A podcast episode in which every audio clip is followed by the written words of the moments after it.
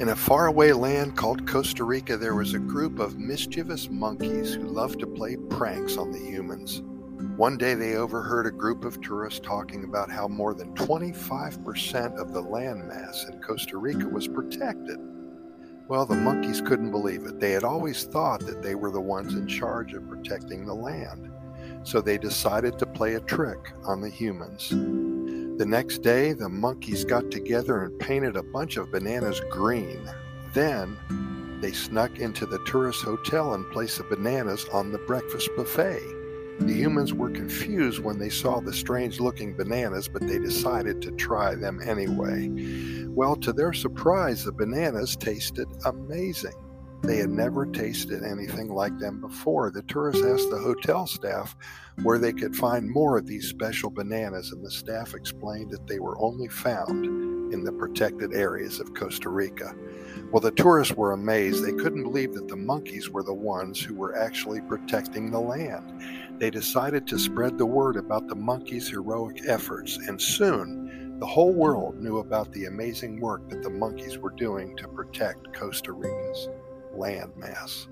From that day forward, the monkeys were treated like royalty. They were given their own protected areas to live in, and they even had a statue erected in their honor.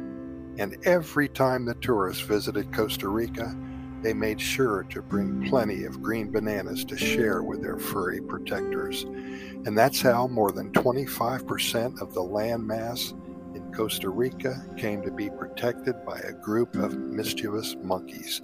And we thank little Donnie Lewis. He's only 12 years old and he wrote that story for us. His mom and dad sent it in to us. By the way, if you have any cute stories or poems or adventures that you want to share with us, we have close to 400,000 listeners and readers, and we'd love to share your story. If you have any kids who love to ride, who have wild imaginations, and have been to Costa Rica as well, be sure to send your stories, your poems, and adventures to Costa Rica Good News at gmail.com. That's Costa Rica Good News at gmail.com. We'd also like to invite you to our website at Costa Rica Good News Report.com. That's Costa Rica Good News Report.com. We have links to our YouTube video channel with over 600 videos about Costa Rica. We have links to our close to 3,000 podcast episodes links to our 400 plus short stories, and so many other really cool links that'll really have you interested in Costa Rica if you don't know anything about this country right now. Our only hope is that you get so excited that you'll book a trip to Costa Rica. Hey, thanks for listening. We really appreciate it. We're going to see you tomorrow, same time.